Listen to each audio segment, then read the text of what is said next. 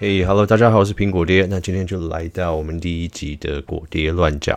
那我稍微介绍一下我自己，我其实有一个 YouTube 的频道，那我叫苹果爹。那有很多观众跟我讲说，觉得我声音很适合录 Podcast。那我先前一直讲说，OK，那我要开始录，然后一直没有开始。然后我最近写了一个稿，就是心目中完美的手机，在今年二零二零年。那这个我可能再来也会拍影片啦，可是我觉得这个题材是蛮适合用来录这个 podcast，所以我就嗯想说用这个稿来试试看我的第一集喽。OK，那我就废话不多说，直接开始吧。OK 啊、我们现在要讲到就是心目中完美的手机。那其实有很多观众问我这一类的问题啦，那我想了很久，我本来是想从一个如果没有任何想象的限制，那可以把啊、任何没有存在的科技都放进去。可是后来想到，后来觉得这样不太实际啊，因为 这样的话还需要手机干嘛？就有一个让你可以飞来飞去的一个科技就好了。那这样有点太天马行空，所以我后来想想，觉得还是从一个比较现实面的角度来讲这个东西。那就是以当今现在在市面上有一些的功能和配备啊，然后组合起来，看看我心目中最完美的手机应该是什么样貌。第一，我们就先来讲作业系统。那市面上当然有。最大的两大阵营就是 iOS 还有 Android，各有各的支持者，那各有各的优缺点。那当然 iOS 比较封闭，那制定的自由度当然也比较低，但相对的就是整体的安全性也比较高一点。那在生态链里面的整合性也是非常完整。比如说像我的名字叫苹果爹嘛，那当然我很多的产品都是苹果的，我用 Mac，我有 Apple TV、iPhone，然后 AirPods，反正我身边呃。可以买到苹果的科技产品，大部分都是苹果的，所以在这个状况下的话，iOS 对我而言就是一个呃比较完整，然后整合度比较高，生态链里面要使用的话也非常方便。OK，那再来第二个就是 Android，Android 就比较开放，那各家厂牌都能在自己的界面上做调整。那如果这两个厂一定要选一个的话，嗯、其实废话当然是 iOS，那这个当然跟我自己的习惯之外呢，跟我日常生活的装置整合度也高，这一点非常难被取代。那 Android 会考虑的话，我可能就是一定会是用原生的 Android 系统，那像是 Google Pixel 这一类的手机，我才会可以接受。好，那第二我们就来讲外形。那说实在，现在手上用的 iPhone 11 Pro Max 的外形，我是还可以接受，我觉得还是还不错啊。设计上，整体的工业设计上，我也是觉得有到那个水准。那虽然不是我最喜欢的，那现在今年要出的 iPhone 十二，我们都知道它的新的设计会回到先前 iPhone 四跟 iPhone 五那种经典啊，那种平板边框的设计，所以我就把那个列为我最喜欢的外形。好，那我最近有去看到 Samsung 的 Galaxy Note。Twenty Ultra，哦，这名字实在是有够难讲。那我觉得它在一眼看上去的时候，我觉得它的整体外形上算是还不错。可是当我真的拿起来的时候，我会注意到一些细节，比如说按钮的触感啊，还有它下面一些开孔的位置啊。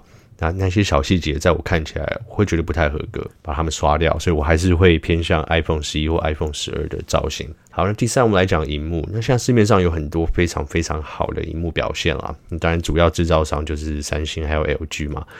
那问题虽然说这些制造商都差不多，可是其实每一场他们角色的方式不太一样。那目前在 iPhone 上面的色彩是我最喜欢的。那至于要不要有更高刷新率的荧幕，如果你们不知道更高刷新率是什么，就是说，呃，现在的 iPhone 它的刷新率是每秒有六十次。那更高一点，就像呃，现在有一些 Android 的电话或是 iPad Pro 上面，每秒可以刷新到一百二十次。OK，那更高的刷新率。在一般的使用感上面，可能手去滑动荧幕啊，或是如果你有玩电动的话，可能会有比较明显的体验。那我个人没有玩电动，我比较注意它的色彩。那色彩的话，其实现在这个状况就 OK 啊。有高荧幕刷新率的话，OK。那没有的话，对我而言影响也不会太大，所以大概六十到一百二十赫兹之间，我都可以接受。好，第四就是解锁的方式。那我是 iPhone 使用者，当然就是主流。我现在用的就是 Face ID，用脸部扫描解锁。那先前也还有 Touch ID 的部分，现在在新的 iPhone 上都是没有，除了新的那款 SE 之外。我个人觉得，其实 Face ID 安全性当然是比较高。那 Touch ID 在我们现在这个情况，常常需要戴口罩的时候，我觉得它是多一层方便。那要怎么在这两者之间找到平衡？我个人觉得，应该就是两者共有会是最好的状况。那可能你平常在要解开手机要进到主萤幕的时候，是用 Touch ID。那它同时间也可以扫描你的脸部哦。如果你现在在当下你没有戴口罩的时候，那它也会在你不知道状况下也去扫描你的脸部。那这种时候你一开启手机的时候就，呃什么功能都能使用。那我觉得它可以把它呃 Face ID 需要解锁的部分，把它限制在一些呃比较高隐私性的部分。那像是你的相簿啊、隐私相簿啊，或是一些银行金融的部分。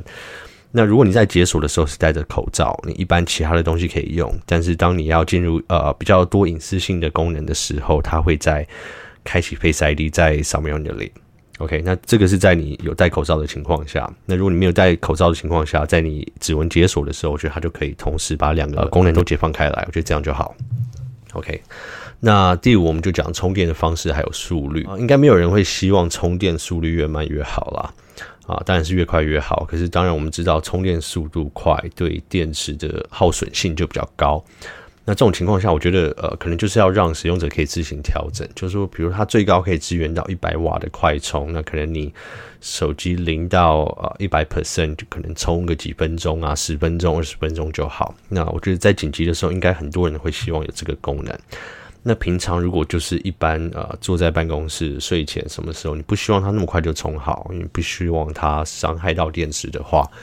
那这时候你就可以调整为一般比较慢速五瓦或十瓦的充电，这样我觉得是一个比较有弹性的方式。充电的方式的话，我觉得呃无线充电当然是多一层方便啦，你不用去找线插上去。功率上我觉得也是一样。那现在我们有预期新的 Air Power 会出来，OK，在今年底。那我觉得无线充电，只讲无线充电的话，我觉得我需要再结合多一点功能在里面啊。比如说生态链里面其他的产品可以远端控制啊，这一些有的没的。那我希望可以搭配 AirPower 就能有这些功能。OK，那这样我觉得无线充电的意义会比较大一点，就不是单纯只是多一个方便。好，再来我们讲电池续航力。目前的我使用的十一 Pro Max 的续航力，我是非常的满意。那我目前还没有碰到不够用的状况啦。那理想上当然是越久越好，因为现在市面上呃有些 Android 的手机也是非常大的电池。可是同时我们也要考量到越大的电池越大的体积，那它相对就是重量啊、体积啊，还有整体手感的就很难去达到平衡。所以以现在现有的科技，我觉得整个比例下来，我觉得 C Pro Max 整体重量，然后电池续航力这个体积是我很可以接受了，所以就不用再更多，这样就 OK 了。好，第七啊，相机这个应该是我个人最最在意的部分，我不知道你们。那我们先来讲到后镜头的部分，先讲主镜头好了。那这边大家抱歉一下哈，这一点我就一定是要选 Android 了。呃，其实也不完全，应该说我会把它分成呃两边的优点，都把它结合起来。主镜头的话，我目前看到最喜欢的应该就是 Google Pixel 啊、系列的镜头。那这边细讲的话，就是 Google Pixel 三还有 Pixel 四啊镜头成像我都非常喜欢。那整体而言，在 HDR 的处理很好，然后单颗镜头的情况下，也能有很好的人像表现。就是说，它不像 iPhone，很多时候你要拍人像的时候，你需要依赖有第二颗镜头。那在你不需要第二颗镜头，像是 iPhone XR 上面的话，拍人像的时候就一定要有一个人的脸，不然它拍不出来。那 Google Pixel 的呃单颗人像镜头并不需要，哈，它可以直接拍人像，至少在 Pixel 三上面。然后动物啊或其他物品，它都一样可以侦测到。这部分 Pixel 三跟四 A 都是用单颗镜头就能做到的。在有一些白平衡啊，还有色调上面，我还是比较偏好 iPhone 的处理。OK，那夜拍模式上面的话，我也是比较喜欢 iPhone 所呈现出来的色调。还有界面啊，整体的操作的流畅度，我觉得也是 iPhone 胜利啊。影片上的话也更不用说了，iPhone 在影片拍摄上，我觉得呃，不管是整体的流畅，还有它整个拍摄出来的质感，还是最好的。那至于望远镜头的话，我是没有什么太大的意见，因为我没有很非常常用到。那我个人觉得，如果可以支援到五倍的变焦的话，会更好用。那当然也是必须要真正的光学变焦，不是说你去放大荧幕那种数位变焦的方式。OK，那市场上目前我们看到的这些有内变焦的这些手机上，我觉得成效都还没有非常满意啊。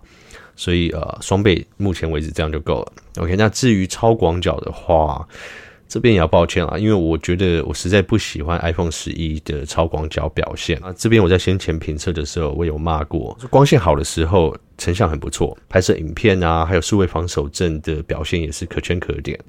但是只要一到光源差一点的时候，哦，我们这边也讲的不是在暗的地方或是晚上，就只要到一般的室内来讲，它的超广角的话术哦，整个呈现出来就非常的惨。那这一点上面，我觉得像是华为、像还有三星的表现都比较好一点，所以在超广角的部分，我可能会想搭配那两家的镜头。那再来我们讲前置镜头。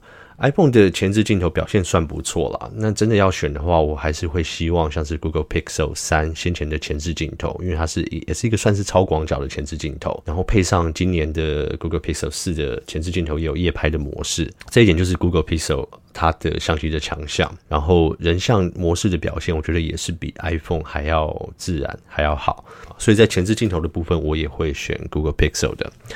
OK，好，那现在就想问问你们，就以上我讲的这些东西，当然就是比较我个人的主观啦。